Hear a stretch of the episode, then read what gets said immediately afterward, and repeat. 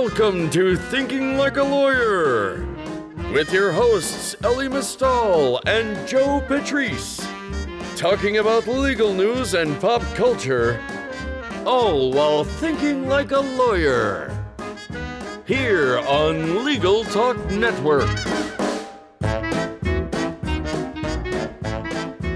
Hello, welcome to another edition of Thinking Like a Lawyer. I'm Joe Patrice from Above the Law. With me is Kathryn Rubino, my colleague here at Above the Law. How are you? I'm well. How about yourself? Happy Uh, New Year. Yeah, no. As Um, our first uh, podcast of 2020. that's true. It is our first 2020 cast. Uh, we capped off 2019, which uh, we uh, we pretended was the end of the decade, even though technically, Don't be that guy. yeah, I Don't guess. be, anyway, that, don't be but that year zero guy. Yeah, but uh, we, we capped it off with a quick recap of the year's top stories.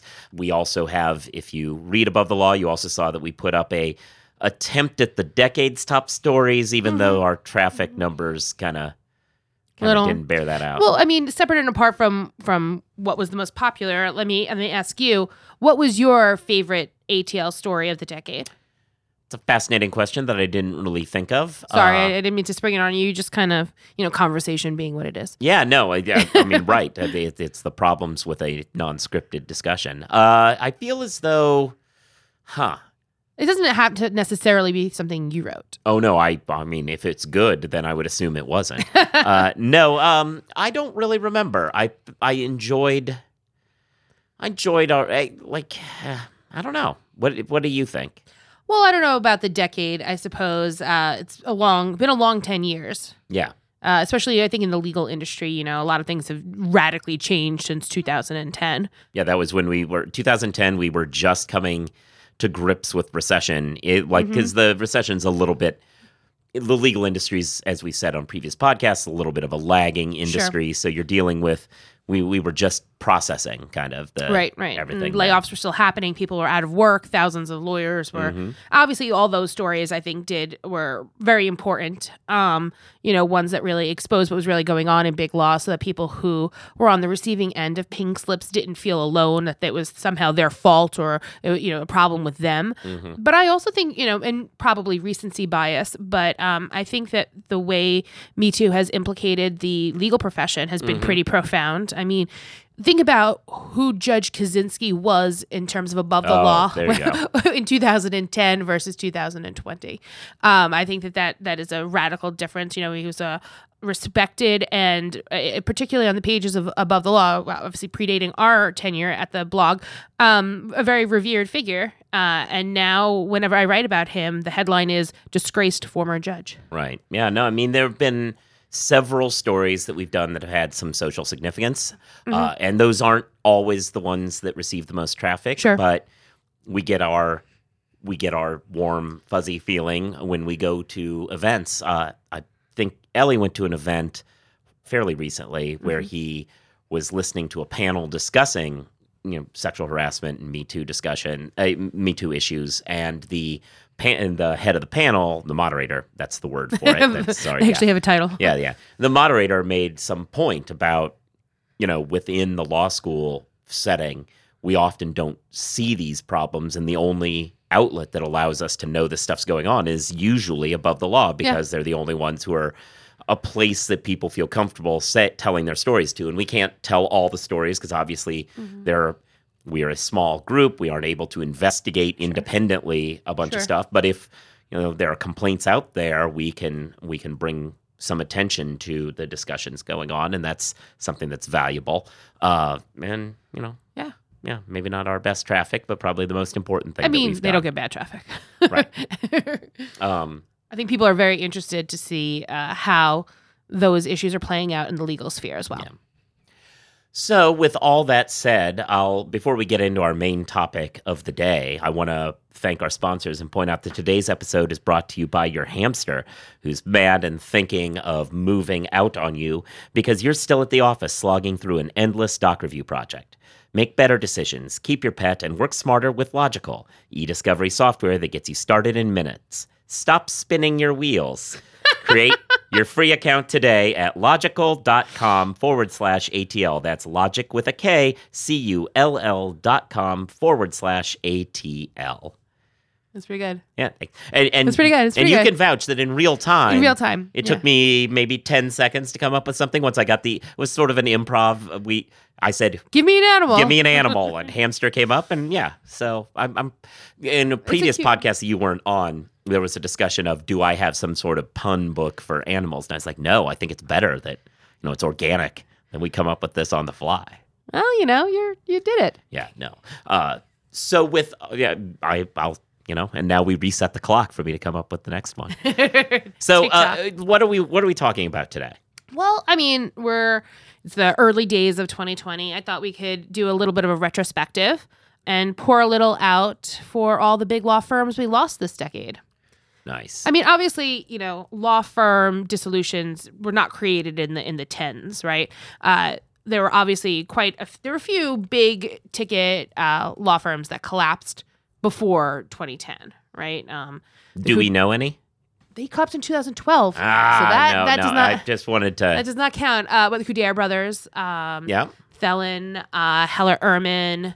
Um, there's there's some some big some big firms that collapsed in in before we actually started 2010, but in a lot of ways, 2010 was characterized by big law firms collapsing. Most notably, uh, do we know who we're talking about? Yeah, no. Uh, so, for those of you who are maybe new to the Above the Law universe, the dumbest repetitive joke that this publication has ever stuck to, and one of those jokes that I think uh, we didn't come up with it. It was incredibly dumb, but it became something so dumb that when it was repeated enough, it came back around to being kind of funny. Yeah, I mean, if, if there's a joke that you can, you know, d- grind into, Into the, the ground, ground? enough. Yeah. So uh, Dewey and LeBoeuf went out of business, and the decision at ATL editorial was to begin all stories regarding this collapse at, with the question using the word Dewey as though it's a question. So you'd say like, "Do we know how this firm is going to survive bankruptcy or whatever?" And so, you know. Not, it's certainly not as good a pun as that hamster joke, that hamster gold that I just gave you, but it's something that we did, and it, it at this point I have a, a bit of bit of warm for it, reverence yeah, for it, yeah. because it, we've done it for so long. Yeah, and and, and Dewey was um, once a quite prominent law firm. Um, it's actually created by a merger of Dewey Ballantine and LeBoeuf Lamb. Well, right. Well, I would go even further back. The Dewey firm was actually the kind of a uh, the progeny of Root Clark, which is one of the more famous old school firms, and its name became Dewey because Thomas Dewey, who did not in fact defeat Truman, came on as a partner and demanded they name the firm after him, uh, which caused Huh. some hurt feelings among those folks. Uh, which is why several of them fled to the progeny firms. Uh, and you know, and that's what, how some of those folks ended up being Cleary Gottlieb personnel because that a lot of the Cleary people had come out of Root Clark. It's a fascinating law firm history discussion, but we'll, Table up for we'll another. table that. Yeah.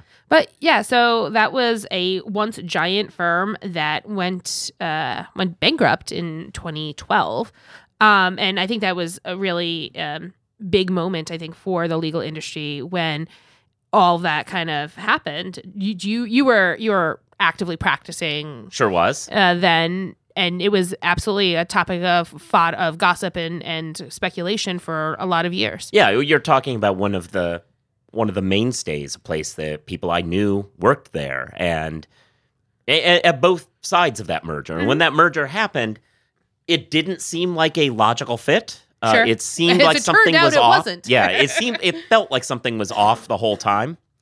And um, spoilers for those who haven't caught up, something was off the whole time. Uh, the case, the I say case, I'm jumping ahead of myself.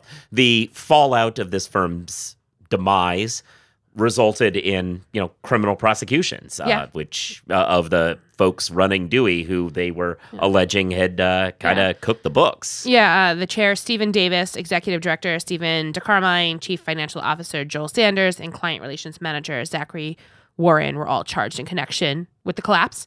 Um, although only Sanders was convicted on felony charges, but he's appealing the conviction. hmm So, so Right. don't really have a resolution there. But True. but that was definitely um, a big one that happened. But it was not the only law firm that collapsed this decade. Oh, Uh, yeah. Uh, do you do you remember Howrey? um, yeah. No, obviously I do. I'm just I just feel like I'm trying to make this banter make more sense if I don't Well, know who these people are. Sure. I mean, there were over 700 lawyers, uh, eight and 18 offices, um, nation, uh, worldwide, not just nationwide. Um, and actually had recently, you know, a couple years before, acquired a couple of boutiques, um, and it was in total expansion mode, but it missed its budget projections for 2009, and then set off a wave of departures.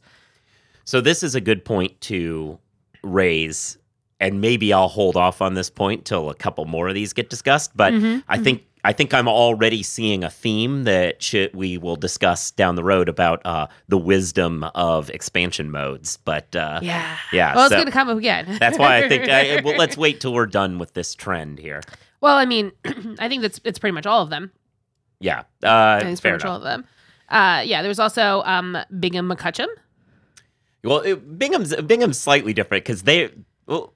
I well let Okay, okay. Say what you're gonna say. So, what one thing that I'd say about the expansion, I, it will come up again, but a lesson to be learned is that growth and expansion is not necessarily a bad thing. In fact, we see, I think it's fair to say that if you are not one of the elite firms right now, there's a good chance that you're going to be squeezed out if you don't find some way to create a synergistic merger with somebody else to move yourself revenue wise into the big big leagues. The problem with that is there's kind of a pan and certainly this was true before the recession there was some sort of panacea view of these mergers that if we just merge everything's going to turn out fine and there was not enough time and attention paid to how you deal with the redundancies that get created Yeah. uh, how you settle with conflicts that start to come up how you bring two different cultures who may have different views of how important it is to maintain this client versus that client get get settled. And these sorts of divisions can fail to materialize in a successful firm.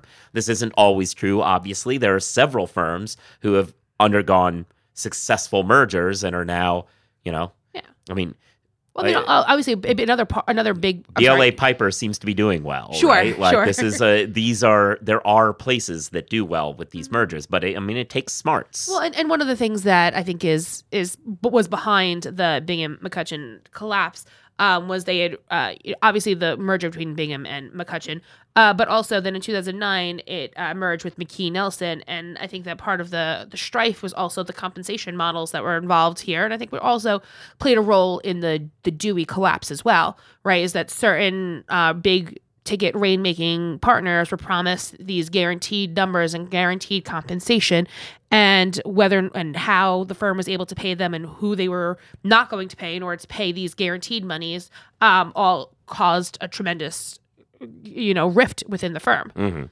um, and my favorite little factoid about uh, bingham is that uh, 750 lawyers all left the same day Well, so and that's the next trend that I was going to raise, Yeah. which Yeah.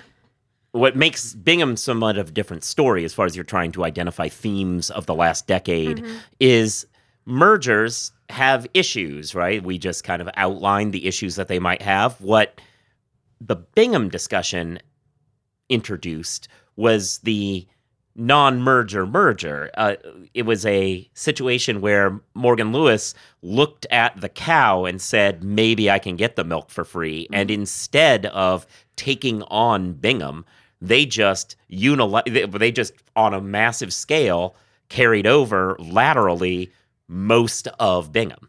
And so these partners and associates moved over laterally mm-hmm. and that left the husk of Bingham and its liabilities and problems outside of what anything that Morgan Lewis had to take on. yeah And that's a that's something that I think it, it has not like taken over as the preferred way of doing things, but that's a way in which I think a lot of firms are going to consider when they move when they look at firms to raid in the future is maybe instead of merging I can just steal some folks. And I think we've seen Yeah. maybe not on the scale of what happened with Bingham, but we've seen since then i mean that, that's bigger than a lot of firms right. We've seen since then, though, firms that have gone into decline where multiple firms are pulling laterals out, but you can point to one that's pulling, you know, most 30, 35, 40% Yeah. of the people out. Yeah. Do you remember uh, the, the tale of Dickstein Shapiro? Obviously, but go on. well, um, they they had some trouble following the 2008 recession, as lots of firms did. Um, but they held on for a while, and and the interesting thing about Dickstein is also a lobbying arm. Um, they do more than just or did more than just legal work. They also do lobby did lobbying, and in 2003 they hired former uh, Speaker of the House J. Dennis Hastert.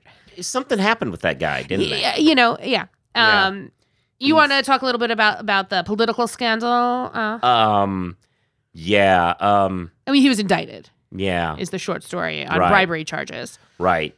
And that bribery is is the uh, statute of limitations level, uh, statute of limitations issue of, you know, covering up the the um the, the, the bad stuff. He he, yeah, yeah, Yeah. Uh, so the bribery, I'm I'm intentionally kind of blow, you know, bumbling about this because it is uncomfortable. But while he was a wrestling coach, which was his qualifications to be the Speaker of the House, uh, while he was a wrestling coach, there are some folks who said that uh, he sexually molested them and he was paying those people, and what he got indicted on was bribery for paying these people not to bring their claims, which were barred, but you know, Sure. the bribery isn't. Right. was the argument. So he resigned. He was the head of their of their lobbying wing, and he resigned in 2015 when those charges became public. Uh, and then the the firm was already kind of in straits and started searching for merger partners. hmm And you know, as you noted earlier, it becomes a bit of a theme. Um, Blank Rome was able to uh, get the milk for free, or uh, in the in the form of more than hundred lawyers and staff. Yeah, and so the you've you've got these ordered kind of perfectly actually for a theme. We did not discuss the order, but yeah, you're Well, vaguely, roughly, roughly um, time based, but you know. Um, and then comes to some of the more recent. Those were all, um, if not directly related, um, time wise. You know, a lot of those had their their footings in the recession. You know, the 2010 you know plus kind of era caused a lot of problems caused people to expand um, and they maybe weren't ready for it um, but then we have a couple more mi- more modern more recent ones uh, sedgwick I believe it was actually in the beginning of 2018 that they announced that they were going to close their doors. But um, for all, uh, pretty much most of 20, 2017, a big story uh, for me and Above the Law was uh, sort of paying attention to all the ticks of uh, partners that were leaving the firm and taking associates and cases and clients with them during that whole time. And actually, one of the interesting things about Sedgwick is I actually went to a panel discussion several months after they announced that they were closed from their former communications uh, chief. Uh, and she talked about what happened when the firm collapsed. And I thought that was really interesting. And, and one of the things she pointed to was taking too much time to have a good message to the people who are still at the firm. When big rainmakers start to leave um, and, and lots of partners start sending in their departure memos, really one thing that a firm has to do is to know what their message to the people who are still at the firm are. And people want to feel secure want to feel that they're they're going to have a job if they are one of the ones who stick around. They don't want to be like the sucker you know holding the bag. And you know internally at sedgwick it felt like uh, there wasn't a very clear message. It took too long to come up with a good message. And it was and that just led to more and more people feeling that their jobs weren't secure and decide and trying to find their own exit route. So that's kind of what happened there Yeah, the um, it, it's reminiscent of uh, pre this decade demise, but when Brobeck went down, there was Yeah. the uh, like the court cases that f- spun out of the demise of that firm. There was a discussion about the early adopt, like the court cases even use the language like the early adopters and the late adopters, and Mm-hmm. what partners. The partners who left when they saw problems before anything else got different uh, payouts than the people who waited till the bitter end and just refused to see the problems. Yeah.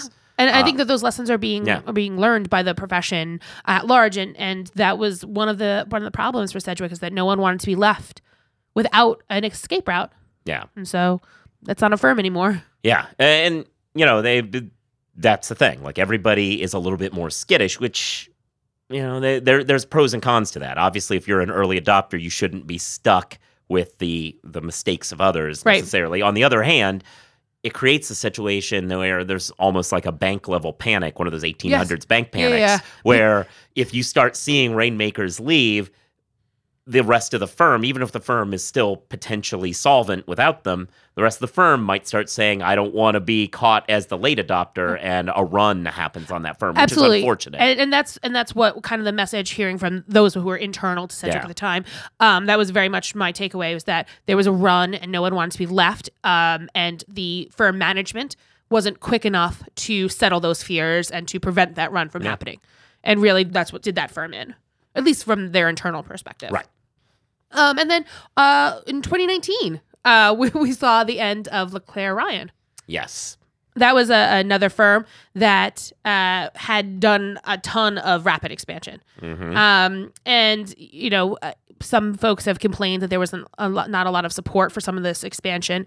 And then, you know, at one point, they were 25 offices across 13 states in DC. You know, they, there were a lot of people and a lot of um, pe- folks, and they tried really hard to keep the firm together for a long time. They started what they branded as Law Firm 2.0, and they had a massive um, deal with an alternative legal service provider, UnitedLex, in which it was a joint venture where the firm's professional staff were changed, switched over to being ULX employees and leased back to the firm. Um, and but it wasn't enough really to save to save the firm.